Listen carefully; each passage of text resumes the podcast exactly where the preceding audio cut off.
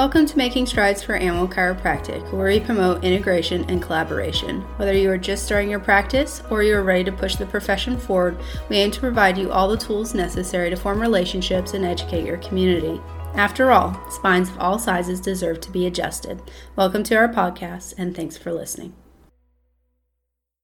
Hey guys, it's Dr. Katie with Making Strides for Animal Chiropractic, and in this podcast episode, I interviewed Dr. Jasmine Collins. She works at the Wandering Chiropractor and has opened her animal chiropractic business in the state of Utah. While she's relatively new to practice, I thought she had a lot to share about how to be successful in business, growing from the ground up. I know you're going to get a lot out of this episode. Before we get started, a quick word from our sponsors.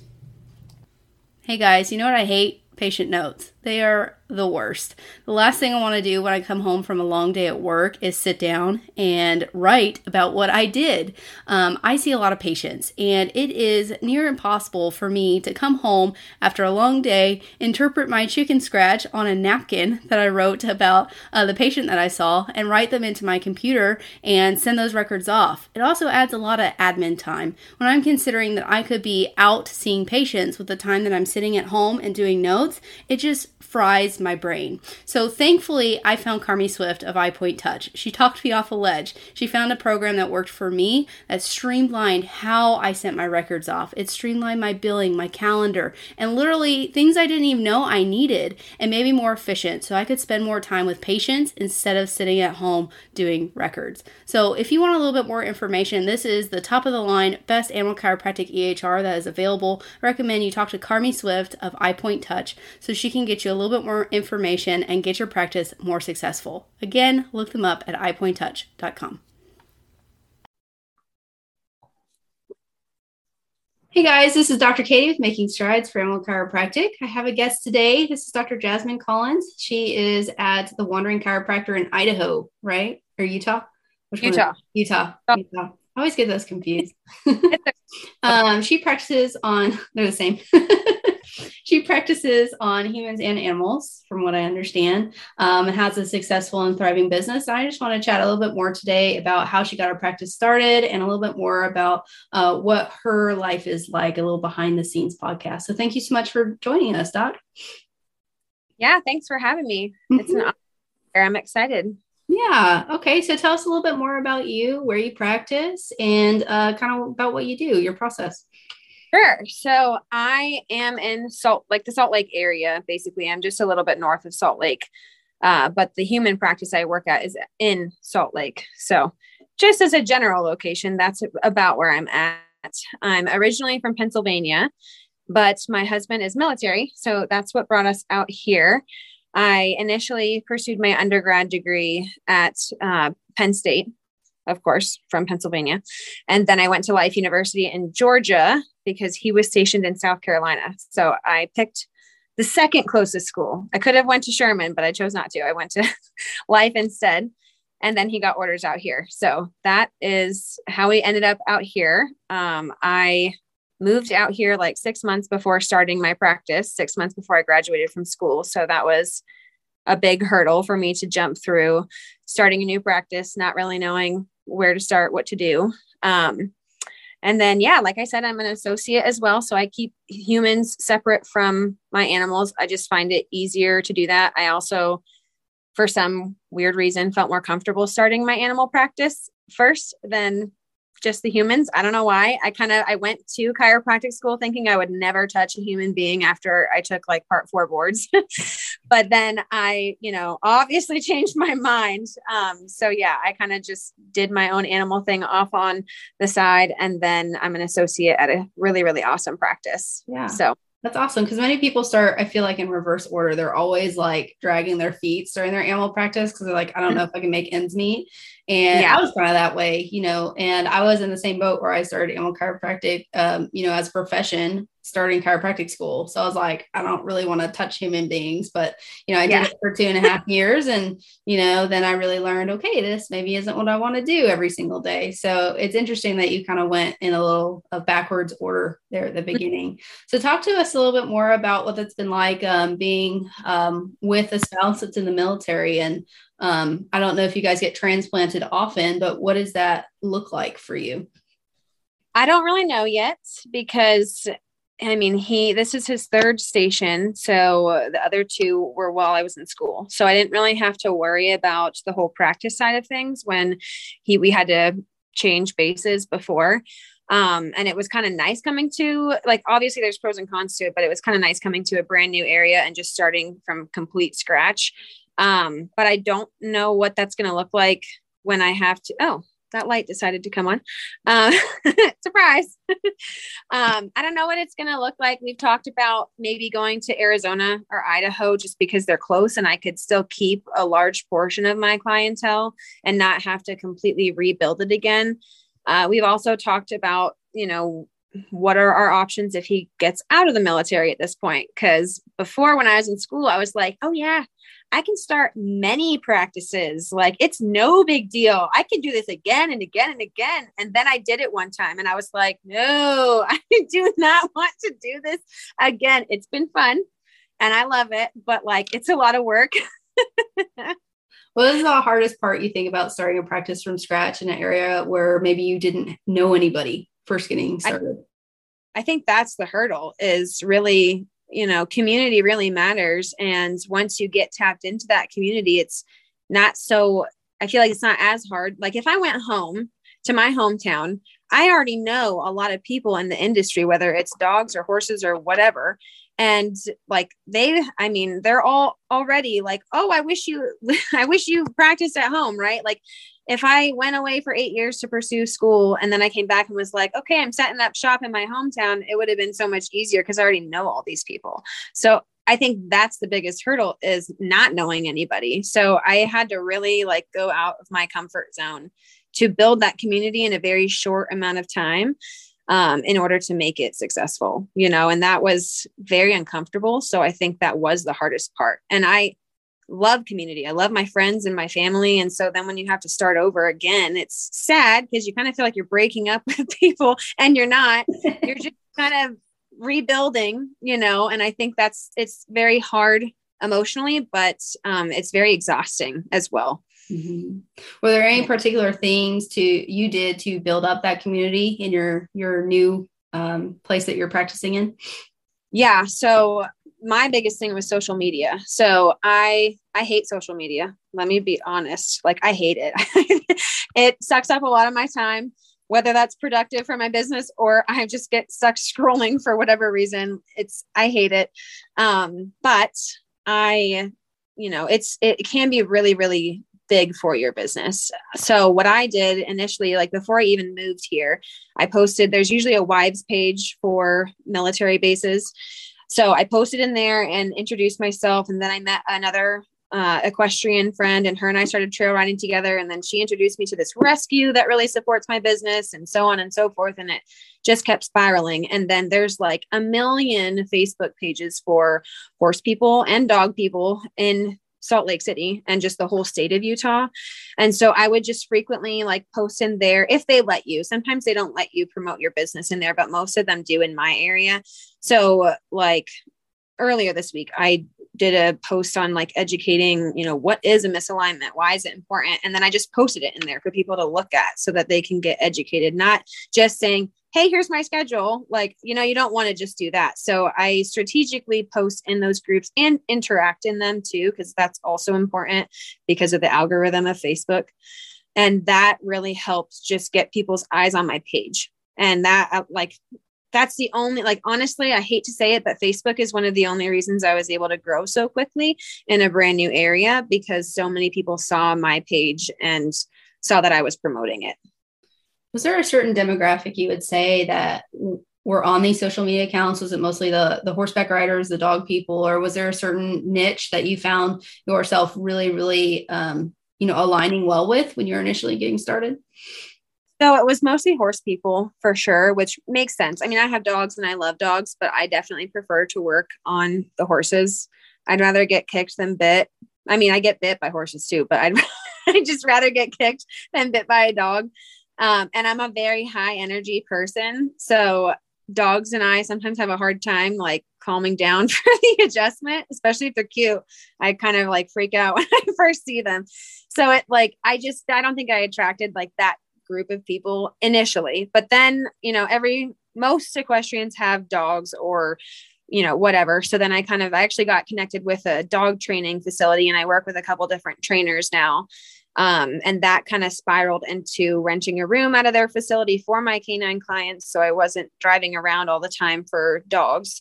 Um, so it definitely started more horses and then now it's kind of balancing out between horses and dogs and then as far as like even going deeper into the horse community, it's been kind of fun because it's been a little bit of everything. Like I have a lot of rodeo people, but there's also a lot of endurance riders out here. Um, I also got involved in mounted shooting. So now I have a lot of mounted shooting clients, which is nice. So it's kind of cool because Salt Lake is like the hub for equestrian sports. You can literally find anything you want here. So it's kind of fun because I get to serve all these different types of horses from pasture pets to super great endurance horses. So it's really fun.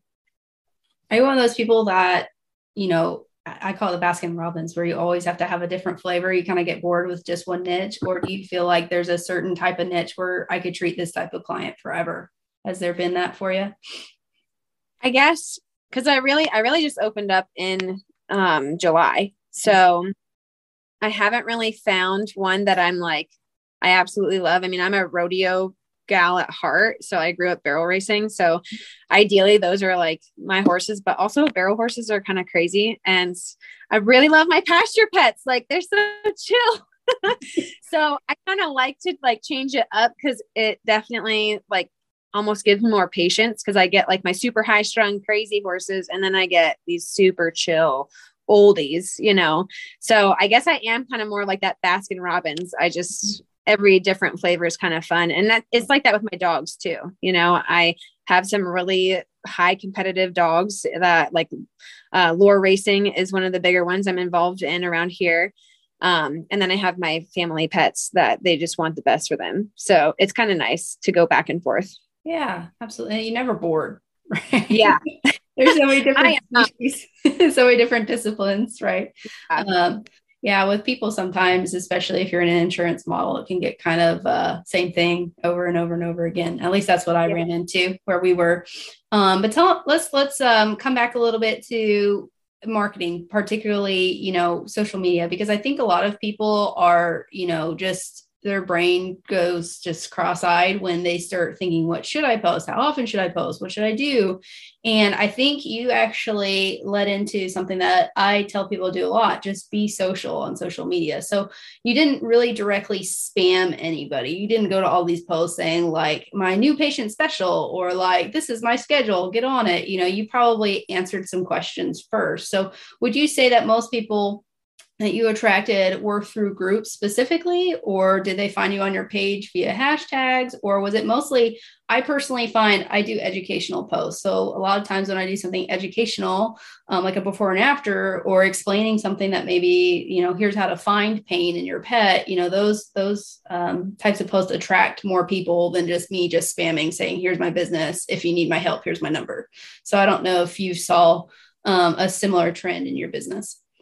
I did. Yeah. I I mean what I usually do is like at the beginning of the month I'll write up a little like Canva. Canva's great. If you're not using Canva, like just get Canva. Just pay for the pro. It's worth it. Uh, when you're using it like that. So I at the beginning of every month I try to write up a cute little poster that has different dates that I still have availability on and then I'll just list the area that I'm in. So that way it's like more tailored to them. Oh, I see she's going to be close to me that day. Great. And I only do that one time a month. Um, and then I really don't post about my availability again because you don't want to seem desperate. Um, and then I did answer questions. So you have to be careful because there are a lot of vets on there too. And some of them are not super happy about what we're doing, you know, because they just don't know enough about it or they're in competition with you, which is really sad. But anywho, you have to be careful with how you answer it. Um, so I usually always say, go to your vet first and, you know, get your vet check first, even though we're not a referral state.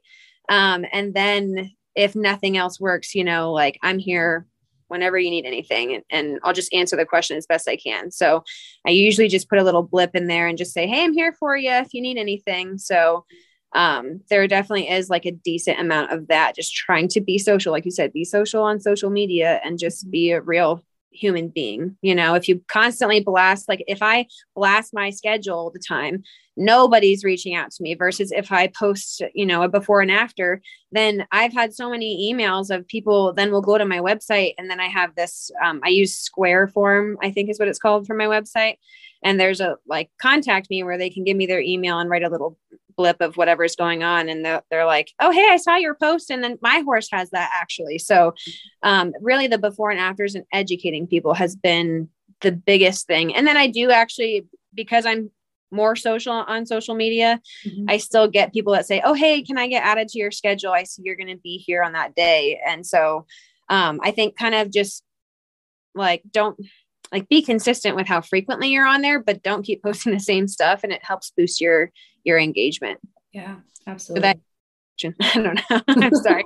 It probably spiraled. it's a it's an algorithm no one can quite figure out just yet. And I know there's this new trend where people are posting all these, you know, videos that are like pre-made and then have this cute like um, background music and you know it's educational and they're like dancing and stuff. And I'm not the personality to do that quite yet. Yeah um, but I still do something that's educational. I still try and, um, you know, post my face on there. There's actually, uh, they did some research um, with, you know, these people that are social media influencers, as they call them. And the people that uh, post their face more often actually um, have better brand recognition. And the people actually are more likely to trust them because they see their face over and over again. So that's just an interesting thing that I'm trying to implement myself because I hate being in front of the camera. So it's really interesting us introverted people who just want to go out and serve animals, we still have to remind ourselves like, okay, people only choose services from people they know, like, and trust. And how are they going to be able to develop that relationship if they don't know you? Mm-hmm. So, um that, that's probably one of the hardest things is you still have to be a human being you can't just you know build it and they will come you really have to you know offer your help and teach and invite consistently which is something that i try and try and do myself um yeah. pulling pulling back a little bit what made you want to pursue animal chiropractic as a profession? Did you have like a miraculous story or did you just you know thought it'd be cool? Or you know because there's many different reasons people pursue animal chiropractic. Yeah i kind of fell into it. So i was lucky enough to grow up getting adjusted. My mom like i don't even i don't remember my first adjustment. I just know i was really young you know and then i just consistently would go when my neck would hurt or whatever um, and so I've luckily been exposed since I can remember to human chiropractic. Um, and I had great success with it, you know, between getting into horse accidents and everything. And then I'd go to them and they'd fix all my problems. It was great. Um, and then I like, I was kind of more of like a backyard pasture horse owner, if you know what I'm saying. really old, like cowboy methods with my first horse. And then I met my husband in high school or middle school and he was selling his horse and I wanted to get into barrel racing. So luckily his mom was very like holistic with her animals. So I bought his horse from his mom and then she taught me how to actually be a horse owner and like not ride them hard and put them away wet, you know? and so I would always get him adjusted because I like that was the rule, you know, like you own this horse, you have to get him adjusted. Um, but I would get him adjusted like twice a year and I was using the crap out of him. So that just was not enough for him. You know, I actually, he had really bad roach back. And then because of that, it just had so many things going on. And I just didn't know what the heck it was till I went to animal chiropractic school. Nobody told me. Come to find out, my initial chiropractor was not a real chiropractor. He, you know, learned from somebody else. And while he did help my animal a lot growing up, I'm like, I don't appreciate that now. um, so anyhow, I just was exposed to it forever. And then, um, excuse me, I had another doc come out and who actually, she went to options and she kind of became like my mentor. And I had her out for my horse and I was like, man, this is so cool. I just wish, I wish I could do this. And I was a senior in undergrad. I applied to vet school. I got into vet school. I chose not to go to vet school. I had kind of this like I don't even know this gut feeling I just shouldn't do it, even though I had already done all the things to get there. And so I chose not to. I didn't know what I was going to do for like six months, which was weird because I grew up always thinking I would be a vet. That's what you do when you want to help animals, right? And then, like I said, I had her out and I was like, man, I just wish I could do that. And it was like a bag of bricks just like chucked, you know, just hit me across the face. And I was like, oh, well, yeah, I can do that. You know, like I can absolutely do that. And I literally, like the next week, I applied to life. I only applied to life. I wasn't going to go anywhere else. And I got in, and then the rest is just history. So I kind of went into it knowing I want to work on animals. So luckily, I, you know, saved up all the money to go to school immediately, like while I was in school for animals. So that way I could start everything at the same time. Mm-hmm. Um, so it's not like I didn't have some crazy like wow my horse was going to die and now he's not story or myself you know I kind of really just fell into it at the perfect time yeah was there any anything particularly that you felt in your gut you're like I shouldn't be a vet was there anything about like the hours or like uh, the mental strain uh, like what about vet school were you like it's not for me it was that I wanted to help animals, but I didn't want to just cover stuff up, you know, and I really didn't have a con like a grasp on the concept of chiropractic at the time. Um, I just know I went when I didn't feel great, you know, I, I didn't really understand like wellness and preventative chiropractic. Um, but I just, I'm not big on drugs and there's a time and a place for everything. But even just for myself, I don't like to take a lot of things that aren't natural.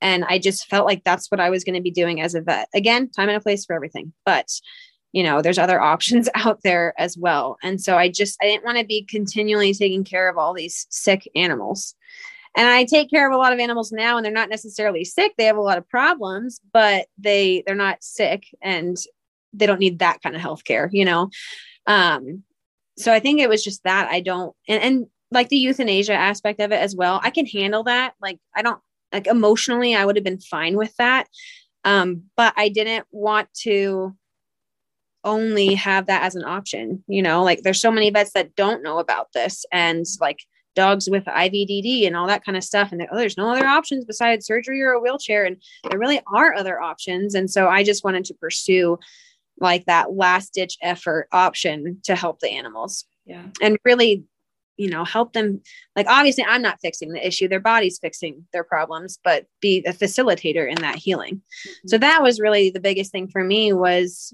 um i just didn't want to do that and the only reason i like looking back the only reason i wanted to go to vet school is because i wanted to know it all like so that way when my horse is colicking i can just do the right things right? And not have to rely on somebody else. Like i just wanted to be a know-it-all. And that was kind of my first red flag of like that's not really why you do something. That's not good. So that was kind of the beginning of me questioning whether or not that was the right career path for me. Yeah. Yeah. I think when your heart's on service it's hard to focus on anything else. And you really you know, I personally feel like no one that's an animal chiropractor is focused on serving just themselves. And if they are, then they're in probably the wrong profession. Because oh, you yeah. know this, working around horses, like you you have to be outside of yourself. Like you have to get out of your own head in order to be present with them. And they they almost command that when you're in in a you know a space with a horse. You know you can't really be thinking about your finances or your kids or all the other stuff you got to do. You really have to be present in the moment. And it's probably one of the best things for us because we're always thinking about something else as human beings. And that's one of the nicest things I think about animals is they're so present and they're also focused on getting better. And I feel like sometimes with people, especially, that maybe can get lost in all the other things that we have going on. So there really isn't a placebo effect, and that, that's really what I do like about it. Is um, like you said, there's there's no there's no lying to an animal like hey you know walk a little bit better this is not a last this shouldn't be a last resort but you know for a lot of people it is and it does work um, i'm interested to hear your perception on um, you know horse owners and dog owners on when they come to you. Um, what is the the difference in maybe philosophy? Do you find that most of your horse people are looking for more performance kind of wellness kind of stuff um, or do you have some of those that this is the last last thing we've tried we can't figure it out mystery lameness? Um, because i find most of my dog people are actually like that. They're like we've tried everything else the medication's not working. And most of my horse people are more like i just want to shave three or four seconds off my barrels. So uh, i'm interested to hear a little bit more about your perception of clientele and what their goals are for their patients yeah A lot of it is, uh, or it's, it really started out as like, oh, my horse has this problem. Like, I saw a lot of horses initially compared to dogs. So we'll talk about dogs in a minute. But um, like, oh, I noticed that my horse won't cross over in the hind end when they're turning or this or that. And um, like, oh, we're kind of thinking about putting them down because nobody, we've tried everything, you know. And I've had ones where I was the missing piece, and I've had ones where I wasn't, and I still, we still don't know what's going on, you know. And so, um, it started out a lot as like, I have this problem, I need you to fix it. And then it kind of, I mean, I work in a wellness human practice, so that kind of helps with my mindset for my animals too. And law of attraction is a very real thing. So I think I've over time I've attracted you know, at first I was like, I'll take anybody. you call me, I'll be there. Like, give me 30 minutes, you know? And now it, you know, as you grow your practice, you get to be more picky, choosy almost in in a good way. It's not like I turn a lot of people away or intentionally do that but i do attract more of like the wellness base like oh we're going to start training soon or i'm going to break this one soon or start them under saddle whatever and i just want to make sure they're comfortable or like today i had this really amazing client down south and um, she's got a bunch of different kind of horses but mostly tennessee walkers and she had a mare that just had a baby and this is her second foal so she's like i just want to make sure that she feels good before i swing a leg over her again. So, you know, I'm getting more like that wellness approach of like, let's just make sure they're functioning well first before we try to add anything else in. But I still get so many that are like, I have this problem that we need to fix now. And they require a lot more care initially because they've, you know, they didn't know and they've waited so long to get them under care because they didn't know this was a tool that they had access to. Um, and with my dogs, it's like I, I have very few that came to me without a problem. They mostly all have some problem. And with time, I'm getting more wellness patients as people start to understand the concept of chiropractic more and the benefits behind it. Um, but like last week, I had three people call me. They all had bulldogs in some form, whether it was like a regular bulldog or a Frenchie, you know, and they all have like loss of function of their hind end completely, like completely. And I'm like, what happened this week? Why? This is the theme, you know? Um, but most of it in my canines is just they have an issue. Now, my performance dogs are more like the one owner is like very in tune with her dogs and she just noticed that her posture wasn't great. So she got a hold of me as soon as she knew that I was in the area. So I'd say it, it's all started out as problem based, and then we're kind of easing our way into more of that wellness practice. As my you know initial clients are kind of graduating to wellness care, I'm attracting more of that crowd now, which is really cool to see. Um, and then I do still get some people that are like, well, hopefully this only takes one adjustment, and I'm like, that's not really how this works. yeah. Yeah. So, Is there anything you do or say for those kinds of people to kind of reframe their mindset? You know, I obviously will go into analogies. I'm like, well, does one workout get you a six pack or one salad make you lose 20 pounds? And um, it's, of course, it's cheesy and you don't want to say that a thousand times a day.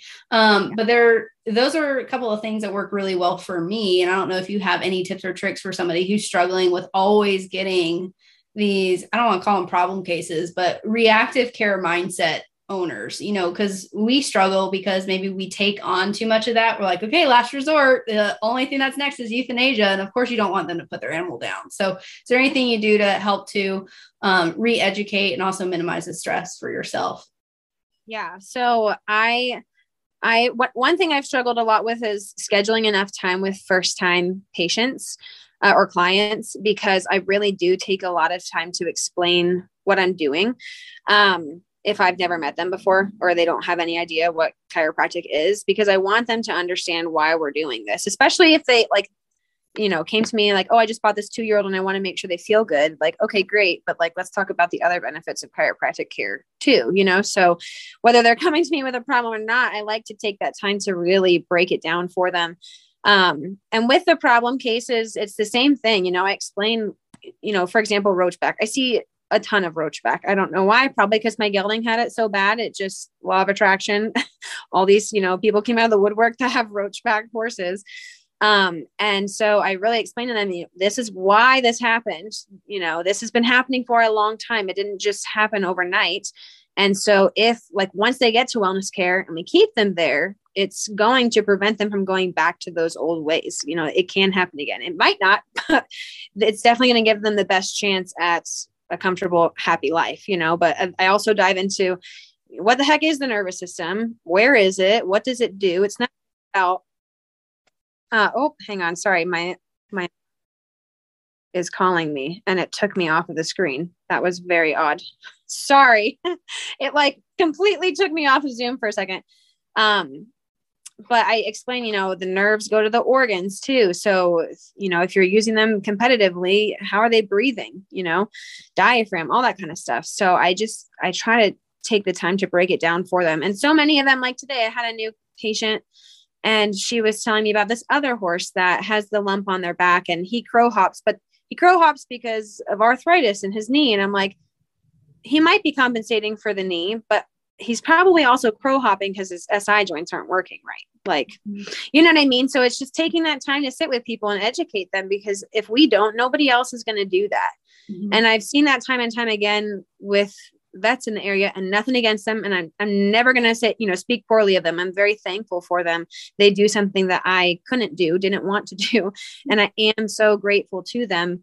Um, it's just a difference in training you know? And so we need to sit with them and educate them in a different kind of way than the vets do mm-hmm. so that's kind of my my take on it and if they don't understand what i'm saying i'll find a different analogy to give them or a different way of explaining it so that it does resonate with them yeah. Um, I talk a lot about injury prevention. You know, if we are in alignment, like if you only think of the biomechanical benefits to chiropractic, if everything's lined up the way it should be, there's no strain, extra strain on different tissues that can't handle that load.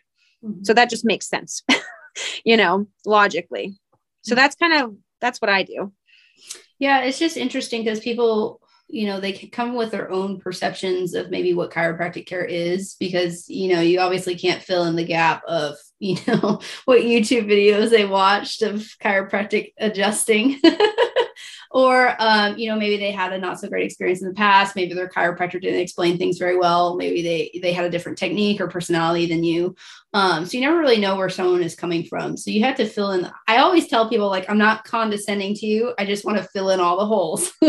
Yeah. So um, and i think people appreciate that because you can ask like have you seen a chiropractor before? But it the, the that's a yes or no answer. That doesn't say did you see a quality chiropractor before? You know there's there's quite a spectrum especially in the animal chiropractic world um, because there's there's not really a good like here's a here's the quality bar you know we don't have like the avca or ivca training sitting up on the the shelf like we need to um, mm-hmm. but you know, people have their own perceptions of this is what chiropractic is and this is what it does. Some people, like you said, are very structural. They're like maybe they're an engineer. They think of this like my horse is a is a, a drawstring bridge, and this is supposed to be this way, and the side's high is going to put stress here. And then other people are maybe a little bit more emotional, so they see the connection between too much stress on the body is going to make the horse be more emotional and uh, act out more. So some people, you know, based upon how they are wired, um, it will change how they perceive what you are doing. So um, I run into that myself um, where I find,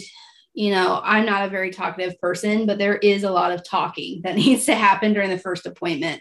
So I see a lot of small animal, and usually what I do for the, just the first 10 minutes of the appointment, I just let the dog sniff me, wander around the room, and then I just talk. I'm like, okay, what, what are we here for? What are we doing? Have you seen a chiropractor before? Do you know like what we're going to be doing? And like, I just literally like just talk for probably like eight minutes, like just like, this is what we're doing. These are our goals today. Tell me a little bit more about what you're struggling with. And for me, that's a lot of talking. So like by the end of it, I'm like, okay, you sit in my car for a minute and unwind.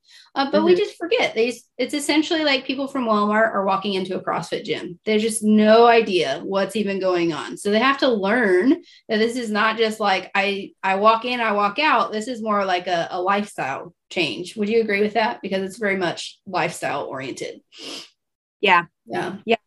I definitely do agree with it. And that like I mean, I get I get so many people too. Like, I mean, if I had a penny for every time I was out working on animals, people were like, "Oh, hey doc, like, can you just like, you know, my like I'd be freaking rich." okay, um, and so like trying to explain it to them like I, I honestly find it harder for human chiropractic because so many people are like, oh yeah, you know, I go every now and then and get my hips twisted and then I feel great for like a long time. And I'm like, that's not whatever. I don't I honestly kind of just like pick and choose your battles. And that is really what it boils down to. Cause like I I have clients before where like they do hire me for one adjustment and then they don't schedule me again. It's not that they're never going to, it's just they're gonna wait a very long time and then my job's going to be even harder, you know. But some people if they're not ready to make that lifestyle change and really grasp the concept if they're not very receptive to it, then I still will educate and share it with them because it's important to me and I'm not going to not share that knowledge with them. I find it very important, but um, I also don't take it very personally if they don't hire me back, you know, or don't have me back out when I know their animal needs it because they're just not ready for it. And it doesn't mean they're never going to be ready. They just are going to take time. And that happens in my human practice too. You know, we'll go through consultation. And if they're not ready, I usually don't even do exam. I'm like, listen, go home and think about this first because if you're not ready for the care plan that I'm going to set out for you, there's no point in even getting started right now for them because they're just going to be sore after their adjustment. You know, they're not actually going to have a whole lot of healing. So, um, I think as you get into practice more, you start to be able to read those personalities in people and kind of meet them where they're at. And I mean, that's a big part of both human and animal practice is just meeting them where they are and being the support that they need in that moment. Are there any red flags that perhaps would lend you to believe that this person is is going to be someone that uh, needs more time to process before they invest? Are there any certain questions you ask? So, um, I mean, usually they're red flags because one of my other clients has kind of told me about. oh. you heard through the grapevine. Yeah. Yeah. Yes. Mm-hmm. For, um, but like if I don't know them, I mean, I've had clients that are like, well, hopefully this only takes one adjustment. That's red flag. Or also like people who only message me and their first message is, how much do you charge per horse? You know like it's all about finances then it's not about benefits. Mm-hmm. um, and most of those people like i just send them my fee structure. I try to start a conversation with them. It usually doesn't go anywhere. I send them my fee structure and i just kind of let it go you know? And most of the time they hire the cheaper person whether they're an actual chiropractor or not. Mm-hmm. and i'm just kind of like eh i at first, you know, when you first start, it's really hard because you want to help all the animals, but you also want to like start making a living. Like it's mm-hmm. not about the money, but like you got to make a living, right? Yeah. Um, but I quickly let go of that and just was like, I, I have a very specific group of like clients that I want to serve. And those are not the people that I need to be serving. There's somebody else out there that can serve them much better than I can, you know? And I think once you let go of that, you attract less of those people, but you also just don't take it to heart. You know, I used to just stay up late at night worrying about those people and those horses. And it's just, my mentor, she said to me before, you can't save them all. So don't lose sleep over it, you know? Yeah. That's so. probably the hardest thing mentally is because what like you said, there's there's so few you know, chiropractors, period, that are, you know, well qualified and are, are gonna serve patients well. And um, mm-hmm. you know, I, I believe chiropractic helps you know a lot of patients regardless of whether it's you know uh, trained or not trained um but you know we can't mentally take that onto ourselves because um, one we don't have time for that. We got to go serve more patients. And then two uh, just it breaks down your self-confidence you know if, if you want to have a successful practice you want to be serving people that make you happy. You know if if if 50 bucks for you where you're going to have to you know hate every minute of it versus 50 bucks where you love seeing these people and and they're just like your family then it's it's different you know what money feels a lot easier when you like what you're doing just just personally. That's that's what i have found. Um but um moving forward a little bit um with what you said um crap what, what was i gonna say It'll come back to me hopefully. I'm sorry. Um, tell me a little bit more about um, your process of, um, you know, maybe attracting these people. There we go. Law of attraction. Um, how do you attract these people? Um, are there any mindset things you do um, to, you know, maybe center yourself or, you know, what is your kind of process for setting up a new patient for their for their consult? So I think it's very much just my personality and my own experience with human chiropractic. I think the the office that I'm in, is a wellness office. And so I think that just net like just being I'm in that office four days a week and some Saturdays. And so just being there helps me naturally have that better mindset for more of like a wellness based um, client. Um, and then I think it's in the posts that I'm like, what content am I putting out there as well? But also, website matters too. You know, I tried to include as much, and I need to, I know I need to work on my website and make it more accessible for people. But initially, starting it up, I wanted to encompass, you know, what what is my definition of chiropractic and try and it's really hard to put that to words so i did the best i could at the time yeah. to do that so i think it really matters in like what content and what your online presence is whether it's on social media or just google you know it really does matter. And so for like the posts that i do it's um you know for my before and afters i always include it took us this many months to get here. Like it's not going to happen overnight you know and really just showing people like it does take it, it is an investment time and financially but it will pay out like if you just trust me you know? But i also tell people too you know i have no problem. If if i'm not what they need i will gladly refer them to another body worker that has you know the cold laser or does this or that or massage therapist or back to the vet if they need the vet again you know? And i think just being real with people that you're going to give them what they need it kind of just helps attract the right group of people, you yeah. know? Yeah. Um, and then as far as like, I think you asked me about setting up a patient for mm-hmm. their um I, I need to work on that process a little bit so i went through like a software change where i used to have like intake paperwork now i don't i just ask all the questions initially because i'm just in this like limbo transition phase right now um, so there's so not a rhyme or reason why you do that. It's just you're in a transition because I personally find people don't fill out the paperwork, so I end up doing it anyway. Well, that was part of the thing too, because they're like I, I mean, I know there's not like HIPAA for animals, but I like being on, you working on humans too, and my brain is still like I have to like has to be secure, you know. Yeah. So I haven't gone. I want to pay for like JotForm or anything like that. So um I just do like the initial stuff, like my informed consent is on paper, and then I take a picture and upload it to their file.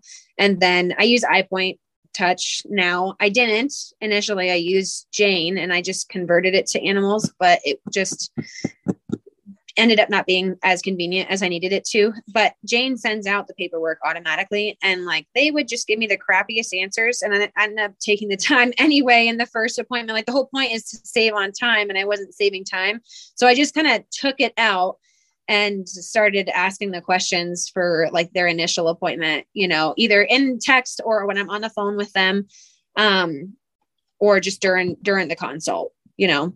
So I want to stop you right there because I think a lot of people we'll see that as you know ideal universe. People are filling out their paperwork with a lot of detail that's going to be relevant to you. But again we're dealing with perceptions of people who may not know what's relevant information for you right, right. So, right. oh why didn't you tell me that um, you know this was a problem? And uh, they just they don't know. So um, when we're determining fee schedules, especially like my new patient fee is a little higher than my established patient fee because I consider that. Because I'm spending the time uploading those consent forms, writing down uh, the information the owners tell me. I'm doing a gait analysis. Like I'm doing all these things the owner can't see after I leave the appointment or before mm-hmm. the appointment, even. Like sometimes I even call the vet and talk to them about the case, and the owner doesn't even know that I do that. So there's so much behind the scenes that you need to consider that I need to be paid for this time as well.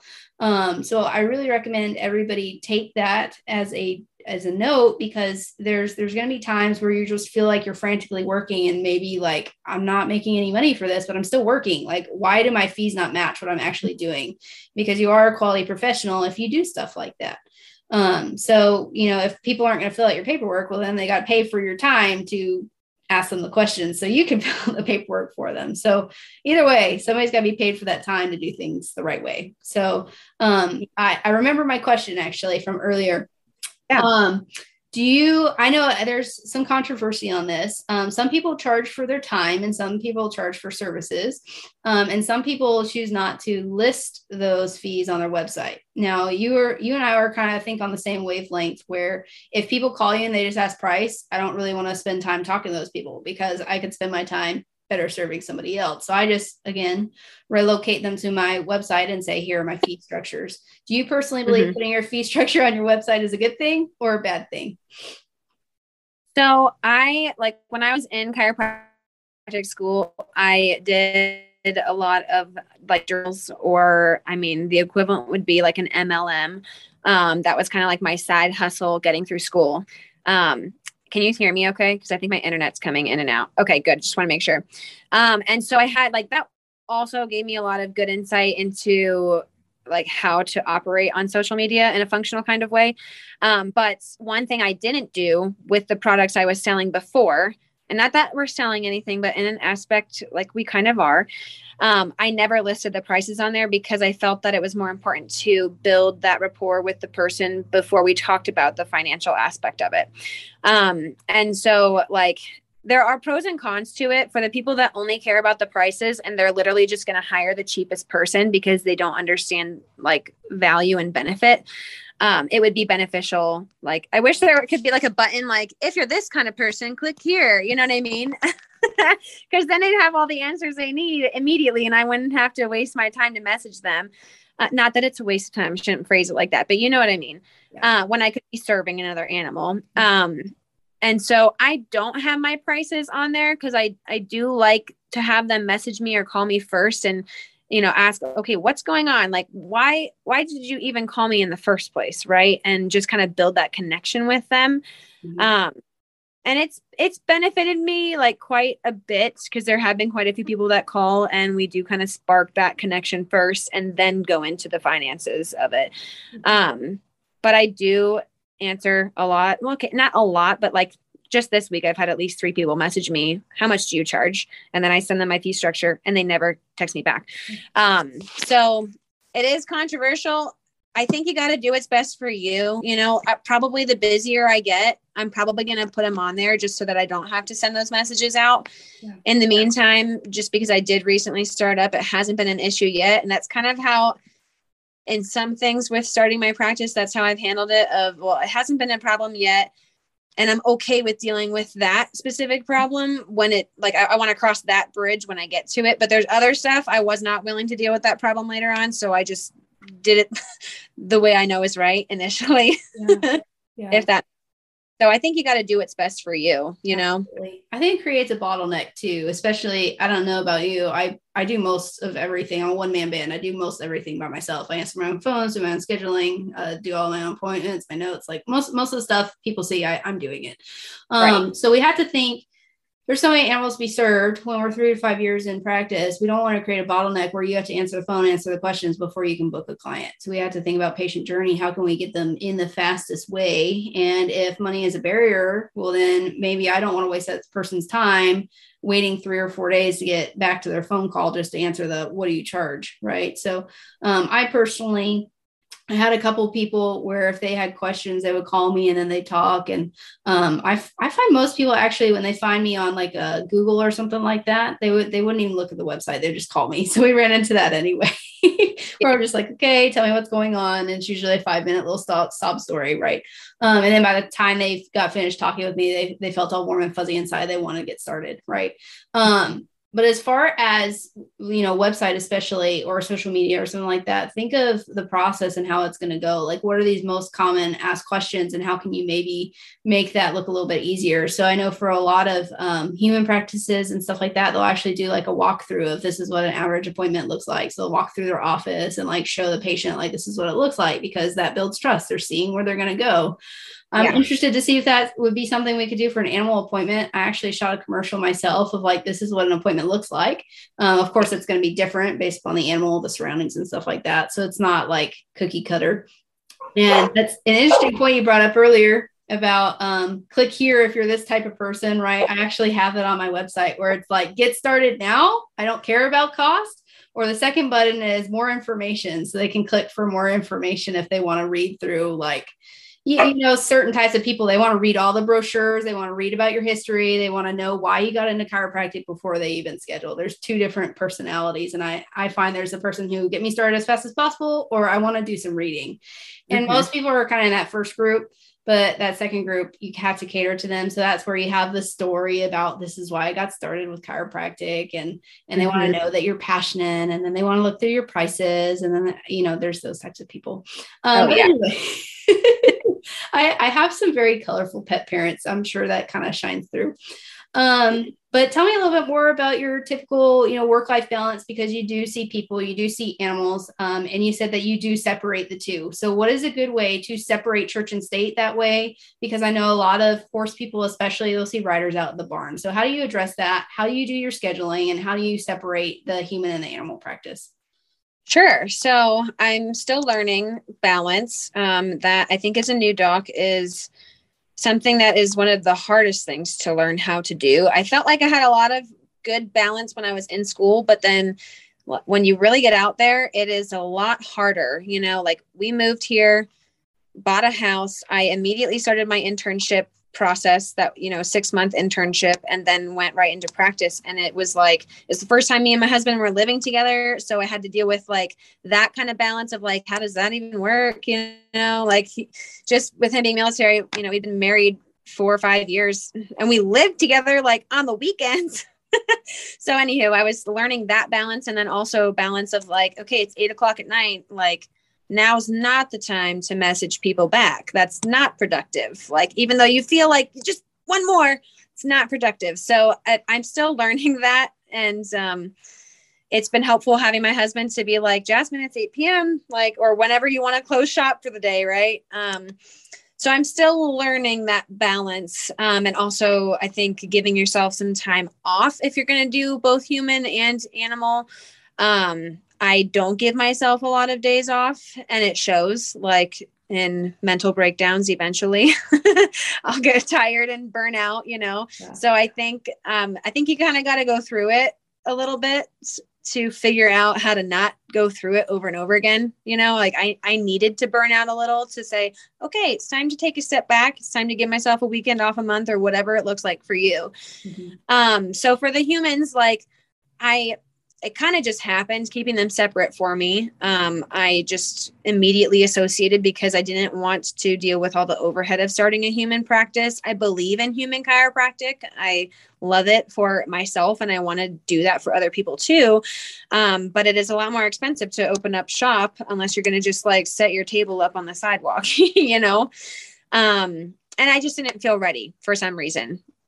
Probably just because i started chiropractic school with the mindset of only doing animals or working on animals. So, um, keeping them separate for me is really easy. It is hard when clients ask like, "Oh, well, I need a chiropractor, so can you can you do that? Can you do this like right now?" And I've had so many people ask me that and I am like, "No, I cannot." Like there's a whole exam procedure that we need to do.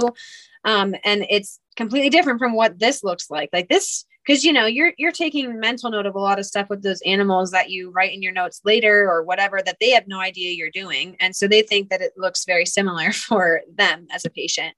Um, but uh, you know we get some really complicated cases in the human practice. That's just the kind of practice that we have and so again, law of attraction, I know, I mean, equestrians, I mean, we're messed up people. Like we fall off and and hurt ourselves all the time. Like I don't really want to adjust you without getting x-rays first, honestly.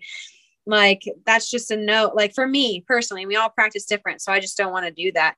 Um, and so it just naturally happened to keep them separate. And I think I'll always keep them separate because it takes a lot of energy out of me to switch back and forth from horses to dogs to humans. I, I try to keep my dogs on one day, my horses on another day, unless I'm at the barn and they want me to work on their cow dog or whatever. That's different. But it just it, every every different species takes a little different like secret sauce and it's very draining to bounce back and forth all the time between all of that um, i also don't believe in the you know one time adjustment every now and then which is what a lot of our equestrians are looking for right now unfortunately so I try to educate them on what human chiropractic is while I'm at the barn. And whenever they're ready, they can come to me and they may not ever come to me. And that's okay because I just do a different kind of human chiropractic than what's going to be what's best for them or what they think is what's best for them. So um, I kind of do push those clients away yeah. in the human aspect because I want to keep it separate. You know what I mean? Yeah. Um, so I don't know. Did I? I feel like maybe that came full circle. Maybe not. I'm not sure. I just feel like people don't realize, you know, how much is involved, and especially, you know, legality wise, like you have to be so much more thorough with a human being because, like you said, rodeo people they may not always go to their primary care doctor once a year. Like they probably you know i i had a colleague that like refused to adjust somebody at a horse show and it turns out two weeks later he came up with multiple myeloma. You know that's something you don't want to be adjusting regular or you know at a one one time at a show um, and then you know there's an exam involved there's history there's you know there's emotions that come into play because sometimes you know people can get emotional when you're adjusting them and in a public space in a public forum. Not everyone's comfortable with that. There's also you know malpractice insurance and then there's liability insurance. And then there's just there's a laundry list of things. Like there's some people where i just look at them and i said nope not without an x-ray. Um, and then there's other people too where i just I, I just say, sorry, I didn't bring my human table today just because I want to dodge that bullet, you know? mm-hmm. So I don't know. For sure. Hmm? I, feel, I feel like, you know, it's, I mean, if you're an equestrian, like I, I just want films on you before I adjust you. Like I, I know you've fallen off, whether you were three years old and like a bag of cartilage or 27, I don't care. Mm-hmm. Like, I want to see what's going on, you know, and especially that multiple myeloma. Like, you would have seen something off on those films, which would have been, you know, red flag, let's refer out. So it's just, it is very much like a legality thing. And I even tell them, I'm like, listen, I need a very thorough analysis for you to know how to help you best. And I don't want to hurt you. Mm-hmm. Like I, it's really protection for you. Mm-hmm. And if they don't want to hear that, then I like I can't help them. Yeah. I'm not a doctor for them. Yeah. Um, so I try to kind of put it back on them of like, well, this is why. Like, it's not that I'm just refusing you because I want to refuse you. It's because I actually have a reasoning behind it. Yeah. You know, it's super challenging. To this like dot of light. I'm trying to like evade it, but okay. just it's it's really challenging because of course we want to help everyone, but we also have to be mindful that if you look around in your town, there's probably more than one human chiropractor. There's probably at least 10. How many animal chiropractors are there? Not that many right? So yeah. your your time is better served to the clientele that need you. There's plenty of other great human chiropractors that can take care of those people. You don't have to be responsible for anyone or everyone.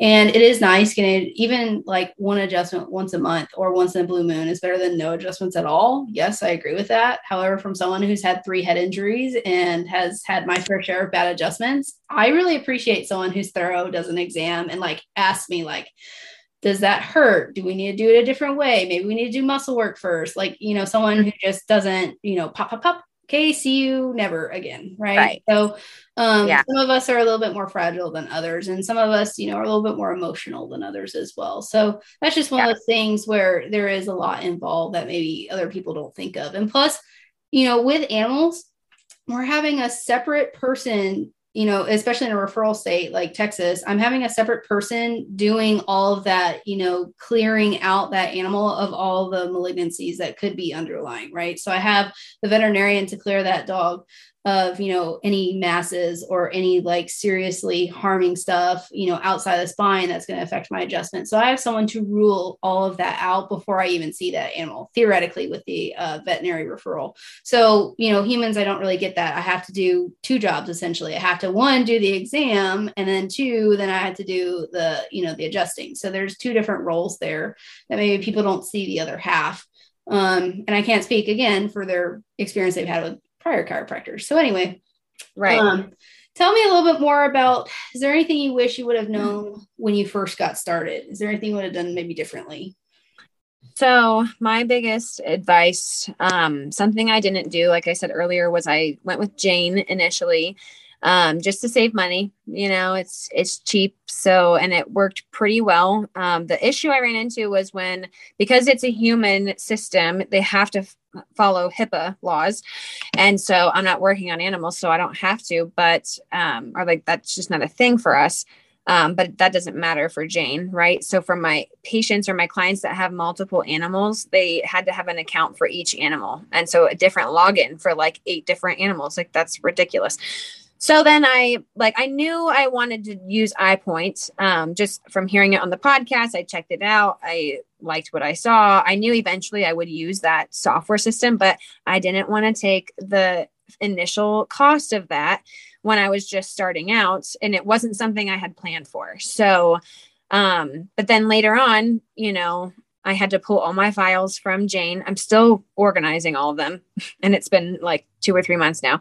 Um so it like the switch has been a pain. I've like you know, technology glitches. I lost a couple appointments and like that patient would pop into my head and I'm like, hmm, when they, sh- I should have seen them. And then I look and we're two weeks late now. And, or I already set up the appointment and then I never showed up. Like I had that happen two weeks ago and I, it literally just disappeared off my calendar because of the transition. And I had to message them and apologize. And luckily they are great clients. So they were fine with it and their life was crazy. So they kind of forgot too.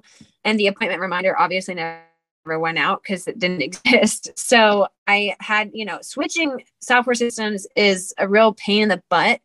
And I'm sure it did kind of set my practice back a little bit. And I did kind of hit a lull um, after it's kind of funny after the holiday season. I did like a little promo for the month of December to try to avoid a holiday hit.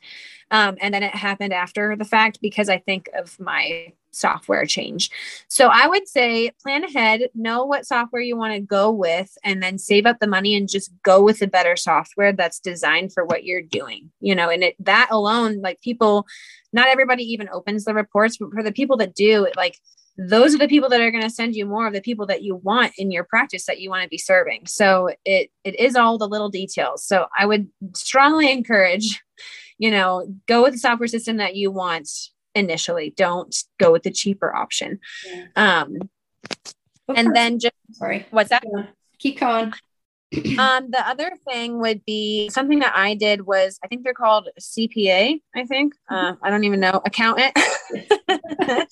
um, so I hired somebody like from the get go because I just I don't like doing taxes. I I've never, I mean, I'm like kind of a, I had a bit of a silver spoon. My dad did my taxes for me growing up. So I'm just like, I don't even know what to do about that.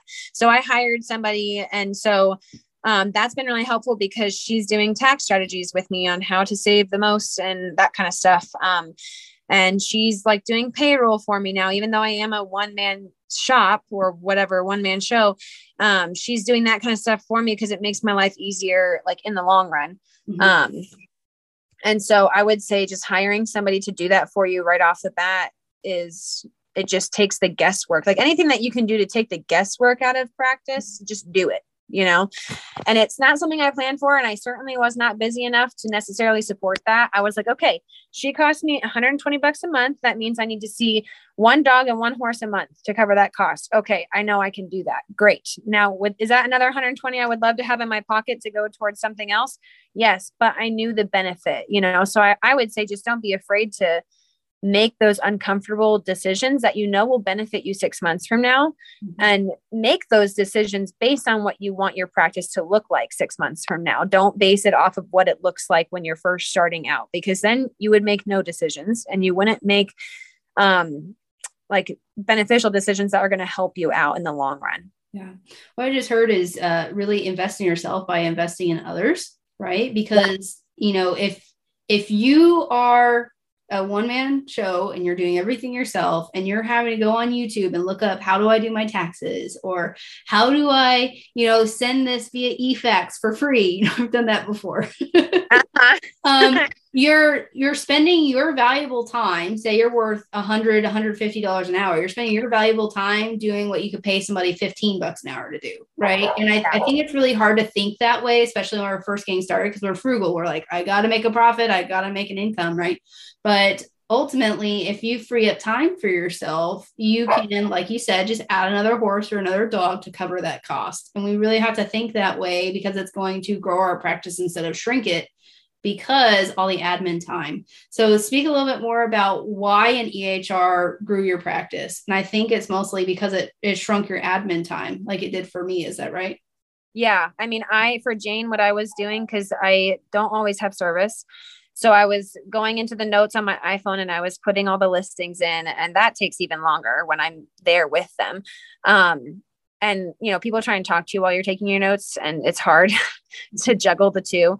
Um, and so it was even hard because I like harder because I was physically typing out everything. And so then I would have to come home and I had to connect to my Wi Fi and I'd have to manually plug everything in that I noted for the day. And I was spending hours every Sunday on my one day off of the week doing this. And it wasn't making me happy and it wasn't bringing me joy. You know, I want to go spend time with my animals too.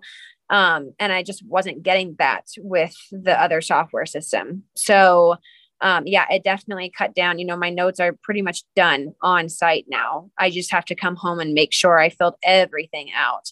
Um, and it takes me 30 minutes for like, like, let's say I get two weeks behind. Mm-hmm. It takes me maybe an hour to get through all the notes then and make sure everything's squared away instead of five hours. Yeah. And time, time is the most valuable asset.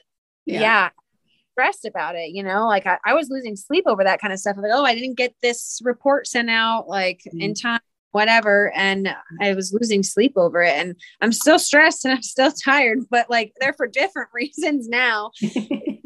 which is great. Shouldn't be stressing over your EHR system. Yeah. Yeah. It's silly that, you know, how much technology has moved us forward. I, I started out with paper myself and I'm so thankful that, you know, I, I met Carmi at ViPoint because I was like, I can't do this anymore. And I was like, maybe six months into practice. And she's like, yeah, wow, okay. You know, is this well, what the rest of your life's going to look like? yeah. It took me, you know, it took me like five months to get to the point of okay i, I can't take this anymore mm-hmm. uh, and so it if you want a high volume practice like it's not going to take you that long to get there because you're already putting that energy out there in the world and you're already doing the things you need to do to attract those people you know so it's just it's not worth your time yeah Absolutely. to do it later you know you're going to spend more time doing it later which is what i did so like don't do that yeah well, thank you so much for your time today. I really appreciate it. If people drive well with you, if they're in your area, maybe they want to connect, where's a good place that they can reach you? So, Facebook, I am just the wandering chiropractor. My logo is a circle with a horse jumping through it. Can't miss it. Um, and then Instagram, same thing, um, but it's the dot wandering dot chiropractor. and then website is the same thing, the wandering chiro. So you can just reach me there. And my cell phone number is on all of those. So I'd give it to you now, but you can just go find it there. So like you'd actually be surprised when I actually put my contact information out. I'm like, oh God, everyone's gonna contact me. And you'd be surprised there's not many people that actually take the time to go do that. So um, but anyway, thank you so much. I really appreciate you being here. Um, guys, I know this um, listening to this doc has helped you and served you in some way. If you wouldn't mind, could you please scroll down on wherever you listen and leave us a like or review or even share this podcast so we can serve more animal chiropractors in need. This field is small and I want us to feel like a family. So if we're doing a great job, please let us know about it. Until next time, we'll talk soon. Thanks for tuning into the podcast. I hope these free tools have served you and your business so you can serve more patients. It's really tough being an animal chiropractor. I know it. You're trying to meet all these people, trying to get their vet to sign these referral forms, and you don't know if you can make your business work financially. It's hard. I get it. Now, when I first got started, all of my chiropractic mentors told me you have to do all these marketing events, meet all these people you don't know, shake a lot of hands, and get them into your practice. I was always wondering where my next new patient was going to come from. And if I'm being honest with you all, it wasn't sustainable. It always put fear in my head that I would never have a practice of my dreams. So fast forward a couple years, and here I am with a successful and thriving animal care practice. And it took a lot of mindset shifts in order to get here. What I thought and what I was told would work didn't work for me. So I had to develop a program that worked for a strongly introverted, kind of awkward person who just loves animals and wants to serve them well. I had to shift away from always thinking about where I'm going to get my new patients in to instead focusing on the relationships I built in my community and becoming an authority figure on animal chiropractic. So you guys, I have a free course that's going to tell you a little bit more about how I made these mindset shifts and why I started this Making Strides movement. So that way we can push the animal chiropractic profession forward. Please join us on Making Strides for animalchiropractic.com, take the free course, and see what it has to offer you.